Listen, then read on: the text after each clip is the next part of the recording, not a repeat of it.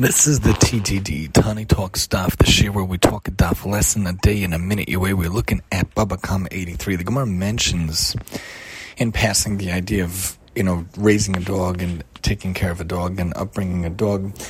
And it brings to mind the idea how, you know, sometimes in this world, sometimes the way that people act, especially when we see the heinous, heinous crimes of the barbarians, the dogs, the terrible, terrible savages and the brutal murderers on October 7th of Hamas and all those terrible people and all the people that support them.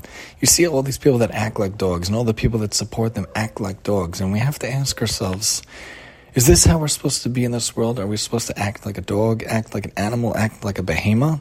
That's not what Hashem wants us from us. Hashem doesn't want us to raise dogs doesn't want us to be dog raisers and dog racers. God forbid. We should be people of intellect, people of genuine morality, people who stand up for the truth, stand up for Torah, mitzvahs, and chesed. And as we see so clear, the moral depravity versus the moral clarity, the good versus the bad, evil versus good good of Israel versus the evil of Hamas, the evil of terrorism, the evil of all the people that support them, that could have the the the blanket denial of savagery, of butchery, of terrible, terrible atrocities, how people could even march for Hamas, support them, is beyond me on any level. We need to be not like dogs. We need to be strong, true people, real humans with real moral upstanding, with real intellect, with real godliness, standing with the Torah, standing with Torah, chesed mitzvahs every single day. Join us next time here on the TTD.